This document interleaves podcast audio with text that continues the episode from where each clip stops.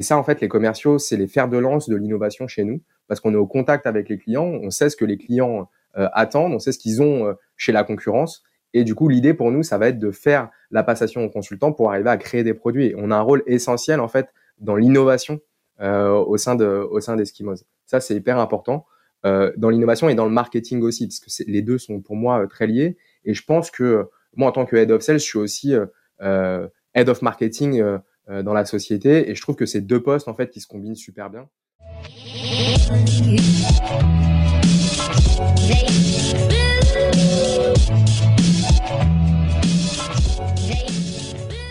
Bienvenue sur le podcast de We Are Sales by DCS. Je suis Pierre-Michel, cofondateur de Dreamcatcher Sales, l'agence de recrutement et de consultants experts en business développement. Nous partons ensemble à la rencontre de personnalités inspirantes de la vente, entrepreneurs, directeurs commerciaux et bizdev. Nous vous partagerons leurs histoires et tips pour mieux explorer cet écosystème et vous rappeler que nous faisons un des plus beaux métiers du monde, celui de remettre l'humain au cœur des affaires. Aujourd'hui, nous recevons Tom, directeur de la société Eskimos, directeur commercial euh, plus précisément. Tom, comment vas-tu euh, pendant cette période un peu particulière qui est le confinement? Bah écoute, je vais bien. Je me plains, je me plains pas. Tout va, tout va pour le mieux pour moi et pour mes proches. Eh bien, écoute, c'est fantastique. On va pouvoir aller directement au sujet qui va nous plaire aujourd'hui. Euh, c'est le commercial. Avant tout, est-ce que déjà tu peux nous présenter rapidement euh, la société Eskimos et surtout à quel problème vous essayez de résoudre sur le marché? Avec plaisir. Euh, du coup, moi, je suis, comme tu l'as bien dit, directeur commercial de la société Eskimos, qui est une agence SEO, une agence de référencement naturel. Et la problématique qu'on résout, c'est que euh, Google et ses algorithmes sont une boîte noire euh, qui est très difficilement pénétrable pour le commun des mortels.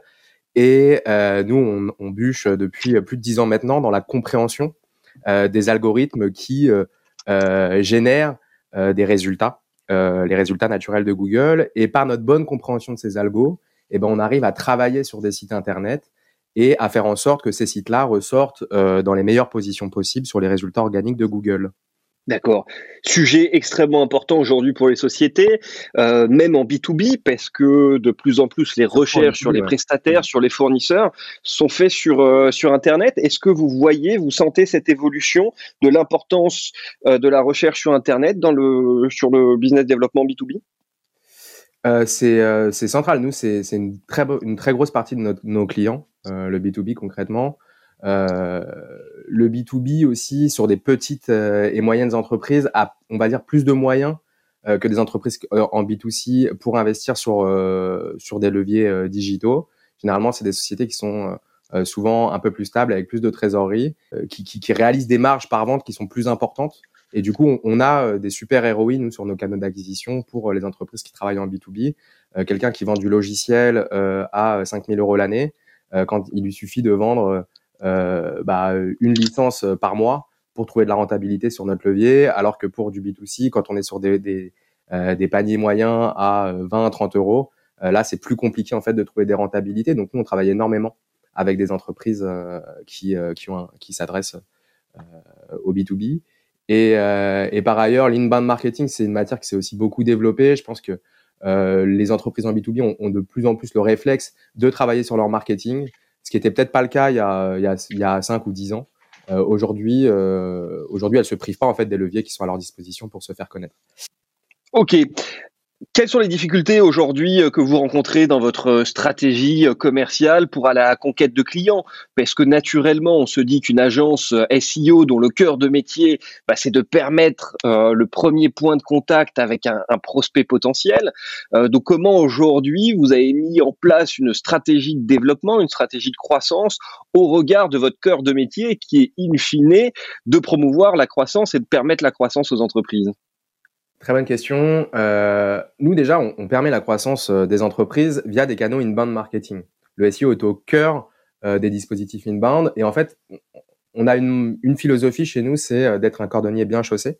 Donc déjà, la première chose qu'on a fait, et ça, c'est depuis, les, les, commencements d'Eskimos, c'est qu'on a travaillé sur nos stratégies inbound marketing. pour nous, c'était hyper important que quand quelqu'un tape agence SEO, référencement naturel, agence de référencement, on ressorte en première position sur ces mots-clés-là et ce qu'on a réussi à faire.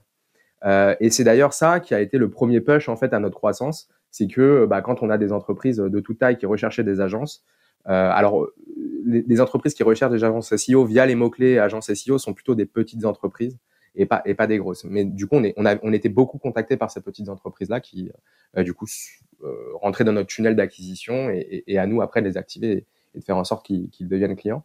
Mais du coup, la, première chose qu'on a mis en place en stratégie commerciale, en fait, c'est euh, de faire du marketing et de faire de l'inbound marketing et de faire du SEO, ce qui est notre cœur de métier, donc plutôt facile pour nous. Euh, donc ça, euh, ça, ça a été super important dans dans la croissance de notre société et dans son démarrage surtout. Ok. Je, rebondis un peu sur ce que tu as dit. Tu me disais, ou en tout cas j'ai cru comprendre, que les, TPE, PME étaient euh, pour vous les cibles les plus intéressantes, ou en tout cas c'était là où il y avait le plus de demandes comparativement à des cibles grands comptes pour des solutions de, SEO Non, pas, pas vraiment, mais c'est plutôt euh, les entreprises qui, euh, en fait, qui se servent de Google pour avoir accès au service d'une agence SEO. Euh, c'est-à-dire que demain, tu as une très grosse boîte, il y a 40 L'Oréal ou LR Hermès, euh, ces boîtes-là, elles ont un réseau, c'est des directeurs marketing, et elles vont pas taper sur Google euh, notre solution, c'est-à-dire une agence SEO, pour, pour trouver leur future agence, ou très peu. Donc en fait, ça nous a pas ouvert la porte des grands comptes. Euh, notre, notre, bon positionnement en SEO ne nous a pas ouvert la porte des grands comptes, sur notre marché en tout cas. Euh, et, et, et, par contre, nous a ouvert euh, bah, la porte des petites et moyennes entreprises alors, je tiens à rectifier quelque chose. Aujourd'hui, nous, on s'adresse vraiment à tout type d'entreprise. Euh, D'ailleurs, c'est dans l'ADN de notre stratégie commerciale, au-delà de l'inbound marketing, c'est euh, de, de, mettre une offre SEO devant tout type de, bon, de besoins. J'aime bien nous comparer un petit peu à Salesforce, qui, euh, j'ai l'impression, fait aussi beaucoup ça sur, euh, sur son marché, le CRM, euh, qui arrive à, à proposer des, des solutions de valeur pour des petites boîtes. Moi, je me souviens qu'on a été démarché par Salesforce alors qu'on était cinq personnes dans des tout petits locaux et qu'il ne semblait pas qu'on soit un compte super intéressant pour eux. Et le commercial a été euh, hyper insistant vis-à-vis de nous et tenait vraiment à, ce qu'on devienne client chez eux. Et euh, pour dire qu'il y a vraiment, ils, ont une offre PME qu'ils prennent très au sérieux, euh, et même TPE. Et à côté de ça, Salesforce, euh, on le sait, c'est aussi le CRM des très très grosses entreprises. Et du coup, ils arrivent à adresser des, des, entreprises de toute taille. Et nous, c'est vraiment ce qu'on a envie de faire, et c'est ce qu'on fait. Aujourd'hui, on travaille aussi bien avec des PME qu'avec des groupes du CAC 40 euh, et des entreprises euh, euh, étrangères aussi très, très, très importantes.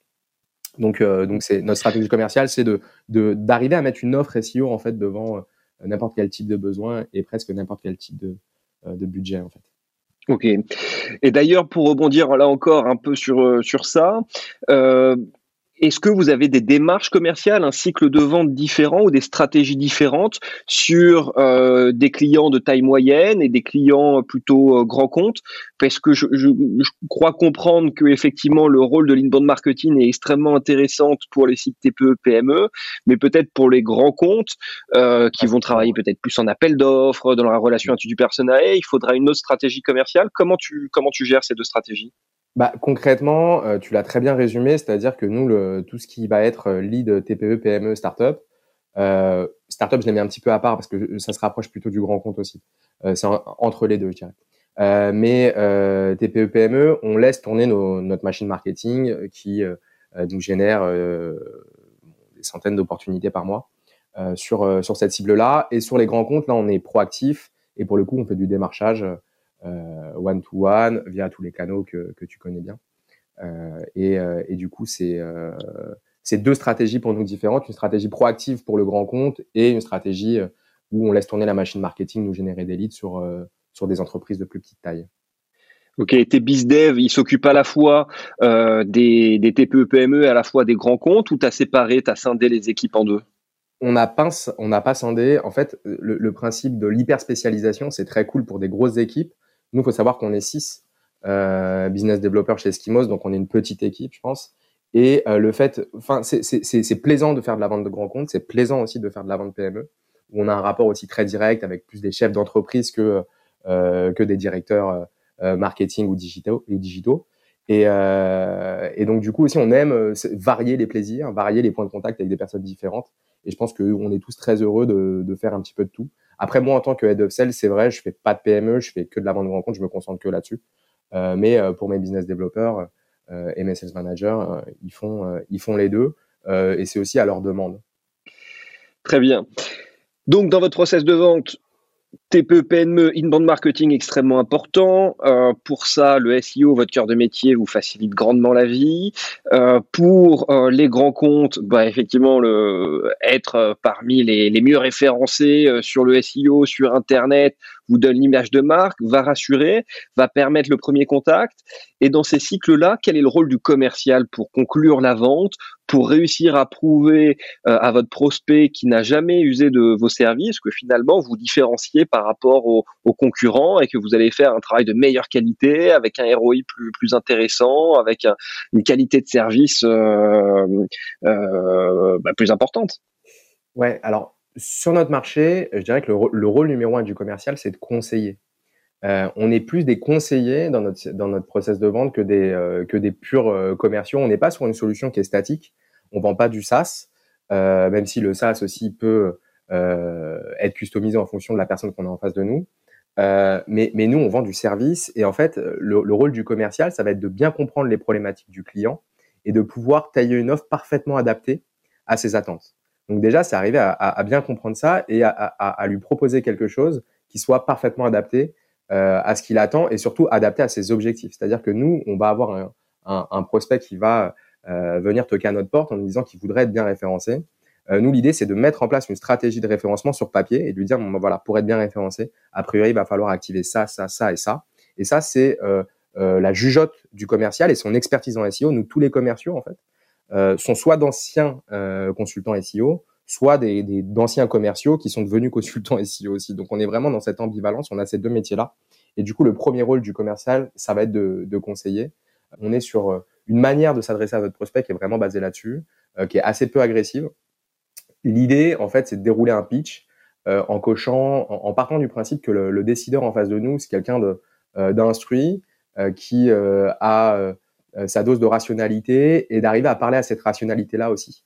Et on connaît bien les attentes des annonceurs, on sait euh, quelles sont les cases à cocher et c'est d'arriver à bien euh, cocher toutes les cases pendant, pendant le process pour que la personne en face de nous n'ait qu'une option, celle de nous choisir. Et l'argument le plus difficile à contrecarrer que vous avez de la part de vos prospects et, vos clients, c'est lequel en règle générale? Très bonne question. Est-ce que c'est trop cher? Est-ce que c'est oui, mais on ne sait pas ce qu'on va voir in fine Tous les commerciaux, et je pense qu'il y en a beaucoup qui nous écoutent, c'est trop cher. Il y a quelque chose de vexant en fait. C'est-à-dire que ça touche euh, directement à euh, nous l'estime qu'on met dans notre produit. Euh, le pricing, il est dû à quelque chose. Et il y a, enfin, si vous voulez, je pense qu'on sera tous d'accord pour dire que les solutions qu'on met à la disposition de nos prospects ne sont pas trop chères. Elles ont un prix, il est justifié ce prix-là. Et donc cet argument-là, déjà, il vient un peu toucher euh, je dirais, l'ego euh, du commercial, mais il peut être contrecarré.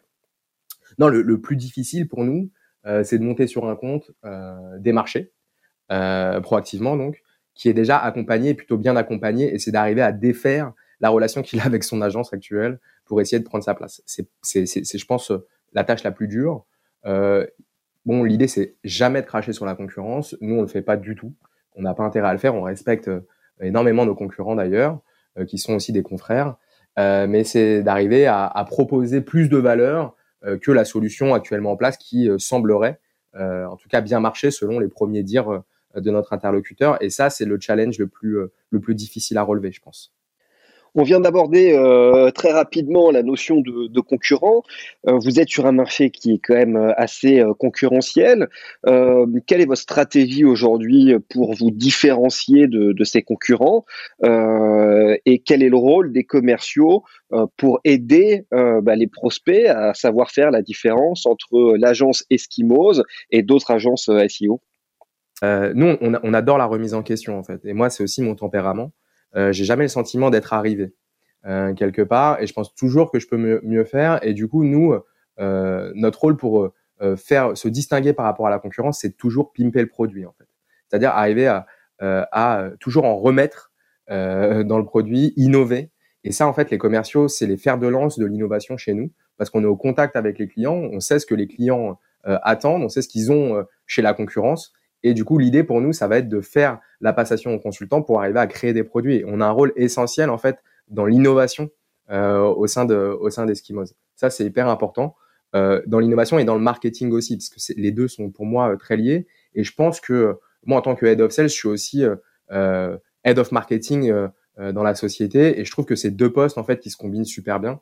On n'est pas aussi une société assez grosse, je pense, pour avoir un head of marketing et se payer les services d'un head of marketing. Donc je cumule ces deux fonctions-là avec le CEO Andrea. Et, et en fait, lier la vente au marketing, c'est essentiel parce que c'est la vente qui peut euh, si tu veux trouver les bonnes idées d'innovation, qui, qui sait ce qui se fait sur le marché, l'attente des clients, ce que fait la concurrence, etc. Ah, c'est vrai qu'aujourd'hui, en plus, les, commerciaux ont, plusieurs casquettes. Hein. C'est pour ça que souvent on les appelle business développeurs, parce qu'ils doivent à la fois vendre, savoir faire remonter les informations sur le terrain, savoir conseiller euh, le client, savoir utiliser maintenant des outils de, gros sacs.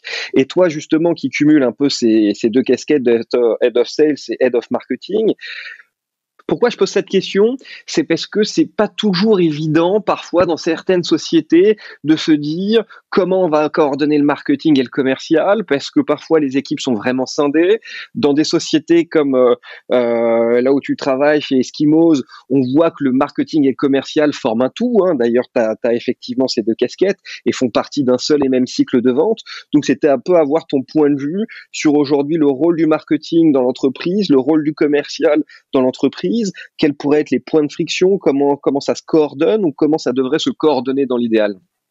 Bah, c'est, euh, le marketing, c'est le meilleur ami du commercial. Clairement, euh, j'ai été amené à, donner des, sessions de cours dans, dans différents bootcamp sales euh, à des apprentis business développeurs et je leur disais surtout choisissez bien votre future boîte parce que et, choisissez bien votre future boîte sur la base de est-ce qu'elle est structurée en marketing ou pas? Est-ce qu'il y a des moyens qui sont investis? Est-ce qu'il y a du SEO Est-ce qu'il y a du SIA Est-ce que est-ce qu'ils utilisent les canaux euh, digitaux d'acquisition pour arriver à vous générer du lead? Est-ce qu'il y, a du HubSpot de plugger sur le site ou pas? Euh, Donc déjà, ça c'est la première des choses. Deuxièmement, est-ce qu'il y a une histoire dans l'entreprise? Est-ce qu'il y a des visuels impactants? Est-ce qu'on est sur une Purple Co comme le dirait Seth Godin, une boîte qui est hyper identifiable sur son marché, ou est-ce que finalement on a un enrobage qui est très faible et ça, pour moi, c'est essentiel en fait. Pour moi le marketing et le commercial sont absolument pas distingués. Il n'y a pas de, point de friction à avoir. Alors c'est facile à dire dans une société comme la nôtre où justement je cumule un petit peu ces deux fonctions là, euh, mais c'est un, travail main dans la main dans des boîtes qui sont peut-être plus structurées, plus grosses euh, que, doivent effectuer le head of sales et le head of marketing. Très bien. Et donc aujourd'hui, quels sont les enjeux d'Eskimos Vers euh, où vous allez Où est-ce que vous souhaitez vous développer? Vous en êtes où? Alors aujourd'hui, on vient de lever 17 millions d'euros. Ça a été annoncé il n'y a pas euh, si longtemps que ça. Et euh, l'enjeu. Félicitations, bravo. C'est super. Ouais, ouais. Bah, et, ça nous permet justement euh, d'aller à la conquête de marchés européens. Nous, c'est vraiment notre ambition. Il faut savoir qu'Eskimo, c'est une boîte qui est partie de pas grand chose, qui, était, qui a été développée en fonds propres, en plus avec des gens qui ont beaucoup fait leurs armes chez Eskimos, qui s'est beaucoup basé sur le bon sens et l'itération. Et on a réussi à occuper une place de leader ou quasi leader euh, sur, euh, euh, sur notre marché, en l'occurrence celui du SEO, sur le territoire français, avec des process, des process pardon, sales et marketing justement super bien rodés.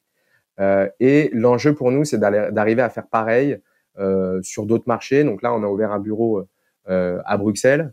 on va ouvrir un bureau à Madrid avant la fin de l'année. et puis suivront en 2021 un bureau à Londres et un bureau à Berlin. Et du coup, c'est pas une mince affaire du tout. Euh, mais c'est vers ça que, que nous nous dirigeons, c'est-à-dire euh, arriver à accaparer une position de leader sur ces différents marchés-là sur un horizon 5 ans super ambition, super objectif. On peut être que très fier de ces, euh, j'allais dire jeune pousse, mais c'est plus une jeune pousse, c'est une grosse pousse, c'est un baobab qui, euh, ça y est, décide de, de, de partir au-delà des frontières, euh, parce que c'est souvent une des, des, grosses problématiques euh, qu'on a sur nos sur nos startups, c'est-à-dire qu'on on se développe très bien, très vite sur notre marché natif, mais on a un peu plus de mal à sortir de nos frontières, à aller explorer et partir à la conquête de de nouveaux marchés. Donc bravo, c'est des super nouvelles. En tout cas, moi, je, suis très heureux que vous, preniez cette voilà. Mais Tom, parlons un peu de un peu de toi, un peu de ton parcours. qu'est-ce que tu as fait avant Qu'est-ce que tu fait avant Eskimos? Qu'est-ce qui fait que tu t'es retrouvé là-bas? Alors écoute, moi j'ai fait une école de commerce assez classiquement suite à une classe prépa. Et, puis après, moi j'avais cette folle envie d'entreprendre, donc j'ai monté deux sociétés desquelles je me suis retiré deux fois. Euh, pour euh, X ou Y raison. Et euh, je me suis retrouvé à 26 ans. Du coup, j'ai voulu retourner vers le salariat. Suite à ces deux expériences entrepreneuriales qui ont pas tourné comme je le souhaitais. Et j'avais fait un stage en école de commerce justement en, acquisition dans une boîte à Londres et j'avais énormément aimé, le, le, SEO. À l'époque, je m'étais un petit peu passionné justement pour ce, ce levier-là et je me suis dit, bah, j'ai une idée en tête, j'ai envie de travailler dans une agence SEO. Je ne savais pas trop pourquoi, mais c'était mon seul objectif, c'était de rentrer dans une agence SEO en tant que consultant SEO parce que j'avais cette volonté d'acquérir du hard skills et de me sécuriser encore un peu plus sur le marché de l'emploi. Euh, et euh, du coup, je suis rentré chez Eskimos, j'étais le, le, cinquième salarié de la société. J'étais même pas salarié en fait, parce que la boîte était toute petite et que euh, Andrea, le fondateur à l'époque, avait euh, vu mon peu d'expérience en la matière, proposé de faire un stage plutôt que de me salarier directement pour me mettre à l'épreuve. En face de sa proposition, j'avais une offre en CDI pour une boîte qui faisait de l'inbound marketing et qui est tombée le même jour que la proposition d'Andrea euh, pour son stage et j'ai choisi euh, peut-être de manière un petit peu inconsciente le stage plutôt que le CDI, plutôt bien rémunéré en plus. Euh, parce que j'avais un bon feeling avec Andrea et puis je croyais beaucoup déjà dans le marketing de la boîte Eskimos qui était déjà un petit peu posé. Et du coup, me voilà consultant et CEO chez Eskimos. Il n'y a pas de sales à l'époque. Donc très rapidement, au bout de six mois, Andrea me, me propose de devenir sales et je refuse catégoriquement parce que j'ai une très mauvaise image de, du métier à l'époque. Je me voyais pas vendeur. Je savais que j'avais le potentiel pour l'être, mais je voulais pas maintenant, je voulais pas, je voulais pas le devenir tout de suite. Et puis finalement, en fait, on perdait, on, avait un train d'acquisition qui était super faible à l'époque. Donc c'était au bout de six mois de, stage et en six mois, on avait dû gagner deux clients, tu vois. Et je me disais, mais en fait, si jamais on pérennise pas la société par le sales, je risque de jamais voir le mon CDI ne verra jamais le jour. Euh, donc, euh, donc j'ai décidé d'accepter son offre, euh, qui me permettait aussi bah, de alors il m'a reprolongé en stage six mois de plus, mais d'avoir d'avoir un variable sur le sur les ventes que j'allais réaliser. Et très rapidement, j'ai réussi à faire 3, 4, 5 ventes par mois, alors qu'on n'était pas du tout sur ces trades-là avant ça. Et, et du coup, depuis, bah, je, je regrette absolument pas ce choix-là. Je trouve que le métier de sales est un métier passionnant, qui a certainement mauvaise une, mauvaise image euh, vue de loin, mais je vous remercie d'ailleurs pour le travail que vous faites et, pour euh, ce travail de redorer le blason du, du métier de sales, qui est en effet un très beau métier. Donc, voilà, je me suis retrouvé business developer. On était encore une petite boîte, on a de plus en plus de clients, on a grossi. j'ai recruté un, business developer et je suis devenu de ce fait-là head of sales. Et depuis, euh, et depuis l'aventure euh, bah, se prolonge euh, comme ça. Ton histoire est une belle histoire et puis nous donne aussi la morale suivante, c'est que du marketing sans commercial, ça ne fonctionne pas, et le commercial sans marketing, ça ne fonctionne pas non plus. Et à partir du moment où tu as pris ton poste, tu as lancé le commercial, l'Eskimos, tu m'as déjà un peu raconté l'histoire que tu avais repéré cette boîte parce qu'elle était, alors qu'elle était toute petite, elle était déjà numéro un dans les référencements Google en tant que, que boîte SEO. Et coup d'accélération sur le sales en même temps que coup d'accélération sur le marketing, c'est ça qui fait des étincelles, c'est ça qui fait un développement et une forte croissance. Tu as tout à fait raison. Et en plus, moi, j'avais peu d'expérience en sales, mais j'ai fait des trucs euh, tout bêtes. Hein.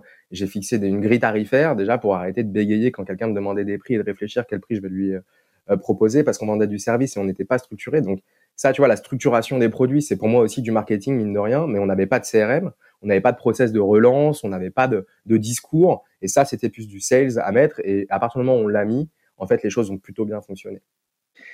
Et d'ailleurs, pour rebondir euh, sur ton histoire, tu me dis que tu n'avais pas d'expérience en tant que commercial, mais tu avais quand même monté deux boîtes. Et ça, c'est un truc que je commence à voir de plus en plus souvent sur nos interviews de podcast, c'est que beaucoup aujourd'hui de directeurs commerciaux et marketing des, sociétés euh, sont des anciens chefs d'entreprise, sont des anciens euh, CEO de, de start-up, parce que finalement, le euh, premier vendeur d'une société, quand on lance sa société, sauf, sauf exception bien sûr, ça reste le chef d'entreprise. Donc tu avais quand même un peu des notions de conquête client, de relation client ou pas du tout? J'avais des notions, mais j'étais très jeune et euh, j'ai monté des boîtes en étant peu expérimenté.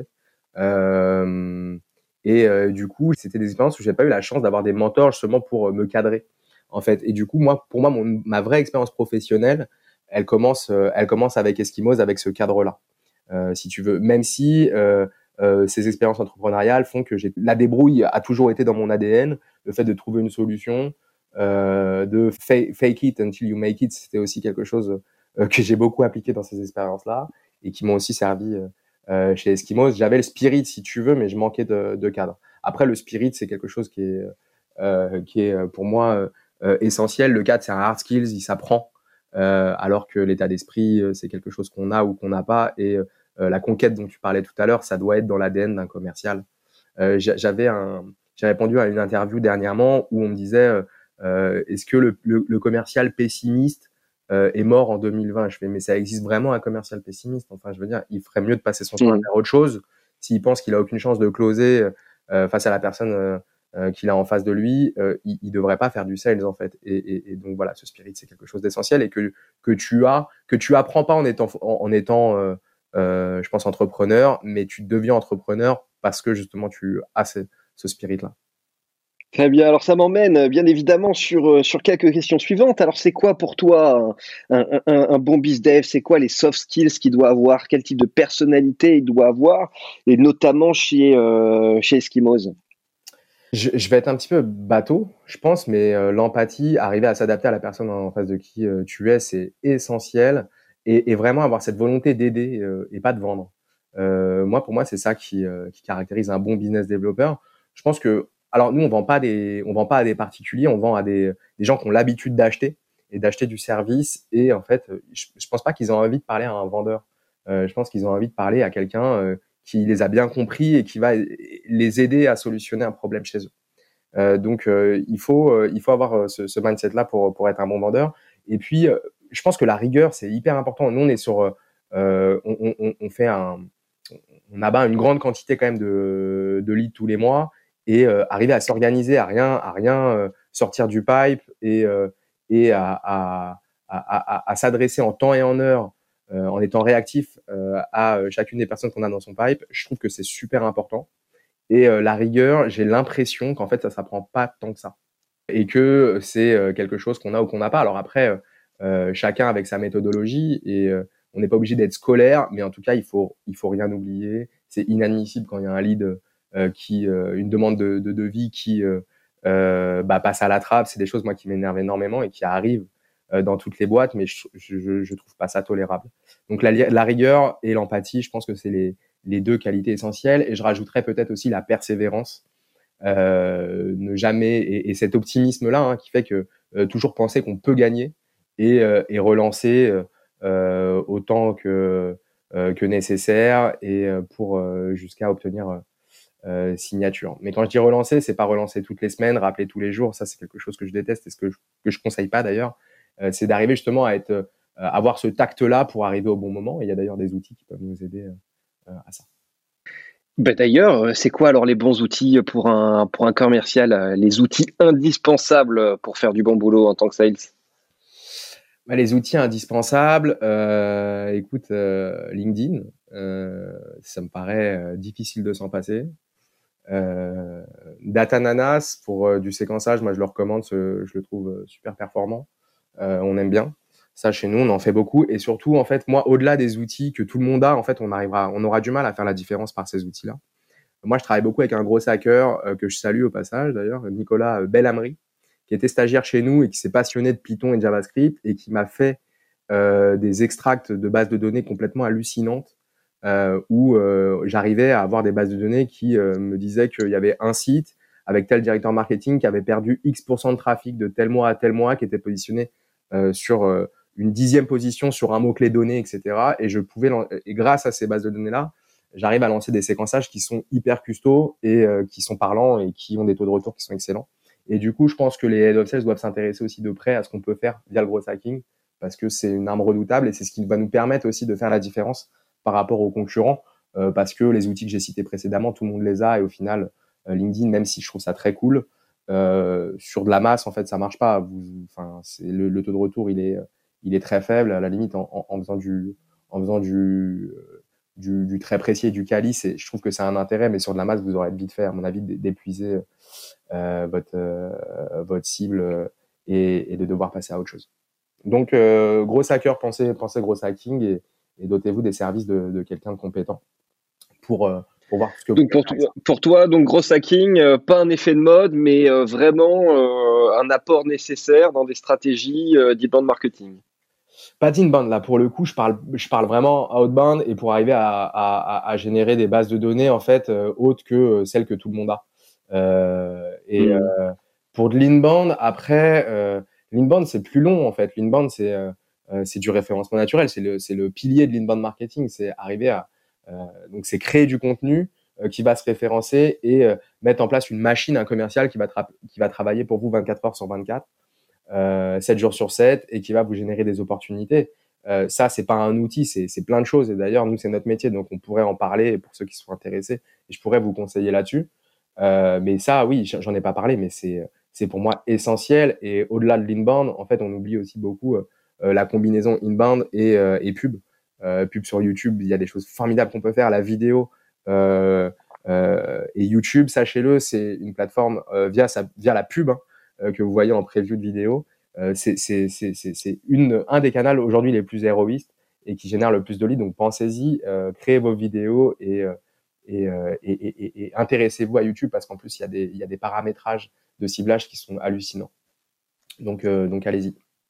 Ok, top. On a parlé un petit peu de, ton équipe, de tes attentes vis-à-vis de, tes équipes. Comment tu, la manages, toi, ton équipe de, de BizDev euh, Est-ce que euh, tu fais un marquage à la culotte Tu leur laisses beaucoup de, liberté? Comment tu gères ton équipe aujourd'hui? Alors, marquage à la culotte, euh, c'est un peu au cas par cas, mais pas du tout. Enfin, marquage à la culotte, non. Euh, c'est-à-dire que j'ai jamais repris euh, un de dev sur le ton qu'il aurait employé ou alors peut-être qu'aussi ils ont été bien recrutés et qu'ils l'ont en eux ça.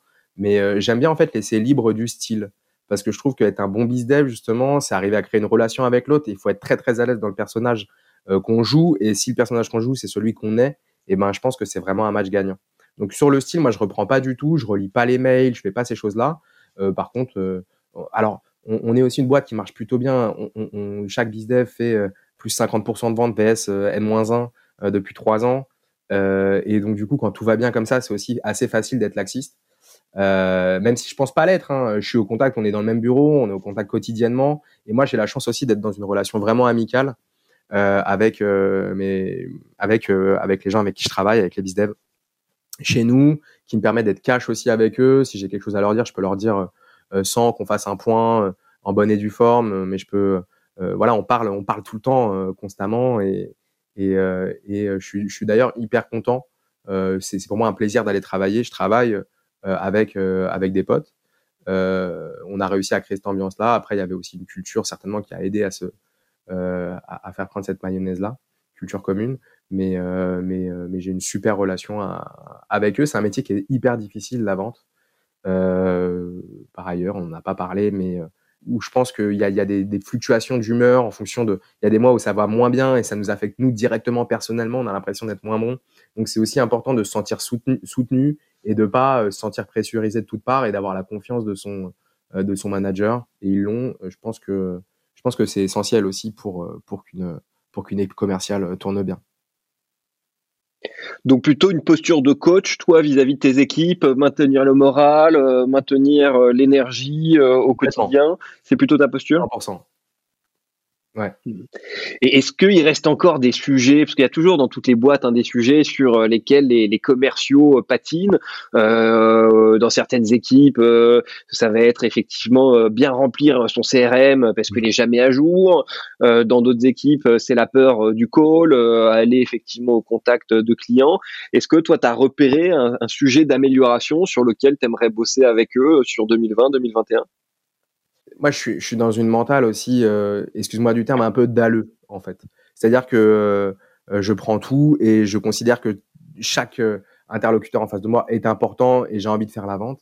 Et c'est arrivé à maintenir ça, à faire en sorte qu'il n'y ait pas de petits comptes, justement, et que toutes les boîtes qui sont qui pourraient travailler avec, travailler avec nous sont bonnes à prendre. Aujourd'hui, on fait de plus en plus de ventes grands comptes. C'est des gros chiffres, c'est des grosses primes pour les commerciaux. Et euh, ça arrivait à maintenir aussi une tension sur, euh, sur la vente petite et moyenne entreprise euh, qui bah, nous permet une certaine sécurité. et c'est un volume qui est, bon à prendre pour nous, pour la santé de la société. Et du coup, c'est vraiment arriver à les, à les mobiliser sur, sur ce, ce, type de, ce type de vente. Je dirais que c'est ça, moi, mon challenge aujourd'hui. Et dans, dans ces ventes-là, est-ce qu'il y a une vente qui t'a marqué plus qu'une autre, une anecdote que, que tu pourrais nous, nous raconter? Euh, ouais, je peux te parler d'une non-vente. c'est euh, c'est quelque chose qui mmh. m'a beaucoup marqué. et c'est quelque chose, en fait, toutes les non-ventes qu'on a fait sur, sur des gros AO surtout, hein, nous ont fait énormément progresser. Il y en a une qui était particulièrement outrancière, où je me suis retrouvé pour une énorme boîte. C'était en alors j'avais un an et demi d'XP dans chez Eskimos en, en, tant que sales et je me suis retrouvé en fait face à 20 personnes euh, et je suis arrivé tout seul au rendez-vous sans mes équipes parce que on n'avait pas systématisé ça. On, faisait encore beaucoup de rendez-vous commerciaux, euh, euh, même de rencontres où euh, on sollicitait pas les équipes qui étaient peu nombreuses à l'époque et on préférait qu'elles restent focus sur la production. Euh, et du coup, je suis arrivé seul face à 20 personnes. C'était assez terrifiant dans une salle euh, qui devait faire 200 mètres carrés. Et, et enfin, j'étais pas terrifié. J'ai fait j'ai fait le job, mais je l'ai, mal fait parce que parce qu'il fallait autre chose en fait. La presse, elle n'était pas au niveau non plus des agences concurrentes. Euh, L'analyse n'avait pas été assez poussée. Euh, il n'y avait pas grand chose qui allait. Et euh, c'est le plus gros step en fait qu'on ait pu passer commercialement parce qu'après ça, on a changé complètement nos process de vente. Et c'est après cet échec-là qu'on a commencé à être bon sur la vente grand compte, même si on s'améliore encore de jour en jour. Euh, forcément, mais, euh, mais ça a été pour nous un gros step up euh, de, de, de perdre cet AO. Et il y en a d'autres euh, qui nous ont fait aussi beaucoup progresser. Et, le plus intéressant euh, pour nous, c'est de perdre justement face à des grands comptes où euh, il y a du temps. Donc là, il y avait en plus une, une, agence, il y avait des gens qui avaient été mandatés pour organiser là-haut. Donc c'était mon seul point de contact. J'étais pas en contact direct avec annonceur, mais du coup, ils m'ont fait un vrai feedback sur ce qui n'allait pas. Et ça nous a permis de, de, de tout implémenter. Euh, suite à ça, un mois après, en fait, tous les process avaient changé et ça, ça nous a euh, permis de gagner juste après bah, d'autres d'autres beaux clients. Et oui, voilà, parce qu'on ne sait jamais vraiment pourquoi on gagne, mais on sait toujours pourquoi on perd, et c'est ça qui nous apprend, euh, qui nous apprend le plus. Bah ouais, et, et, mais alors en plus, moi la question pourquoi on gagne, parfois je la pose, pourquoi on perd, parfois je la, je la pose, mais en fait il y a assez peu d'honnêteté euh, dans les réponses qui sont données. Euh, souvent ça, ça se joue à pas grand chose, à un petit feeling, etc. Et euh, il va y avoir des raisons qui vont être euh, mises en avant, et je suis pas sûr en fait que ça soit euh, que ça, ça a été vraiment l'élément déclencheur. C'est un tout, c'est une magie aussi. Euh, et, et, moi, j'ai pour euh, habitude de plus faire de pronostics. Je fais jamais de pronostics sur le fait que je gagne ou pas un compte. Et je et, et ma philosophie, c'est de se dire, c'est de me dire si je le gagne, je, je fais tout euh, pour les gagner. Mais si je ne le gagne pas, je gagnerai un autre compte. Et ce qui, ce qui me permet aussi, euh, si tu veux, euh, d'aborder chaque AO avec moins de pression que quelqu'un qui jouerait sa vie à chaque fois sur euh, euh, parce que ça c'est très mauvais, ça se ressent et je pense que euh, il faut surtout pas faire ressentir ça euh, au prospect, c'est un gros enjeu. Arriver à avoir cette petite dose de détachement pour créer plus, pour que l'autre aille vers nous plutôt que il sente qu'on a un, commer un commercial qui joue sa prime du mois sur sur la vente, ça c'est très mauvais. On dit souvent que les commerciaux doivent avoir faim sans être affamés. Est-ce que tu es d'accord avec cet adage? Ça résume bien et ça résume très bien ce que je viens de dire. Je suis tout à fait d'accord. Ouais. Est-ce que tu auras pour nos auditeurs un, un, conseil euh, pour les biz dev à, à donner ou qu'on t'a donné que tu aimerais euh, à ton tour effectivement confier? Moi, c'est le big boss d'une agence de communication qui m'a qui m'a dit un jour quand, quand, tu vas rencontrer, quand tu vas à la rencontre d'un prospect, arrête avec ta plaquette. Ne, ne, ne, ne éteins ton ordinateur et va discuter avec la personne. Sors pas ta vieille plaquette où tu vas dérouler slide par slide ça n'intéressera pas la personne. Et en fait, ce premier contact-là, il est trop important et il doit, se faire sur le ton de l'échange et de la discussion. Et ça, pour moi, c'est hyper important de ne pas se formaliser. Pour moi, le premier contact, en fait, et l'entretien découverte avec un client qui se passe au téléphone ou, euh, ou en physique, c'est 90% de la vente. Parce que c'est là où tu vas arriver à reconnaître vraiment les pains et les éléments qui vont déclencher la décision d'achat. Et du coup, c'est important de faire parler, évidemment. Euh, ça, tout le monde le sait. Mais, mais pour faire parler, il faut se passer de support, je pense, et il faut être vraiment dans la discussion. Donc ça, je trouve que c'est un super conseil. Ça, c'est un conseil qu'on vous recommande à, à, tous. Effectivement, cette méthodologie de soft selling, on est là au premier rendez-vous pour écouter les problématiques du client, on rentre au bureau, on travaille sur les problématiques clients et c'est uniquement au second rendez-vous où là, on peut prévoir des plaquettes et on va présenter une solution au client. Mais effectivement, je suis tout à fait d'accord avec toi et j'insiste dessus parce que c'est des éléments qu'on pousse dans nos formations pour le premier rendez-vous. Oubliez les ordinateurs, éteignez vos téléphones, mettez de côté les, présentations et créez du lien tutu personae avec votre interlocuteur. C'est ça qui aujourd'hui fera vraiment la, la différence. Tom, À mon avis, tu as suscité l'intérêt beaucoup de nos auditeurs, dont certains seraient à la recherche de job ou seraient extrêmement intéressés de rejoindre Eskimos. Est-ce qu'aujourd'hui Eskimos recrute? Alors Eskimos vient de recruter deux sales euh, sur euh, Paris et Lyon, c'est un petit peu euh, tard, mais par contre on a un poste qui est toujours ouvert à Bruxelles. Si on a euh, des Belges qui nous écoutent, voilà un poste de head of sales pour l'agence Eskimos Bruxelles qui est ouvert, ou des Belges ou des non Belges d'ailleurs qui aimeraient aller s'aventurer sur le plat pays. on attend vos candidatures avec impatience. Eh ben, vous avez bien entendu. Donc, si vous êtes intéressé par l'agence euh, Eskimos, n'hésitez pas à leur envoyer directement euh, votre candidature via leur euh, site internet. Et vu la forte croissance que, que, que vous avez, même si vous venez de recruter pour Lyon et Bordeaux, j'imagine que dans les mois ou dans les années à venir, de nouvelles, de nouvelles opportunités sont, seront disponibles chez vous. Donc, n'hésitez pas. Euh, dans tous les cas, à euh, faire une candidature spontanée. Euh, c'est toujours un avantage en plus d'être proactif sur ce sujet. Écoute Tom, on a abordé pas mal de sujets ensemble. une petite question quand même un peu pour finir notre échange. Qu'est-ce qu'on pourrait interviewer après toi? Est-ce que tu as quelqu'un à nous recommander qui pour toi a un message important, une histoire intéressante à nous partager? Euh, écoute, j'ai rencontré dernièrement Arthur de Coniou, euh, qui est euh, le CEO de Jab, qui fait du, qui fait du coach, du coaching pour, pour Head of Sales et pour Sales. Et c'est quelqu'un de très inspirant, qui a, une vie, qui a un vrai franc-parler, une vraie gouaille. Et du coup, bah, curieux d'entendre ce qu'il a à dire sur, sur ton podcast. Allez, c'est parti, on va le contacter. Tom, un grand merci pour euh, notre échange. Euh, je te prends pas plus de temps parce que même en période de confinement, euh, vous êtes full en activité. Il faut prendre le temps aussi de, de s'occuper de, de, ses clients. Merci encore d'avoir partagé ce moment avec nous tous. Merci Et puis j'espère à très bientôt pour un nouvel épisode de We Are Sales.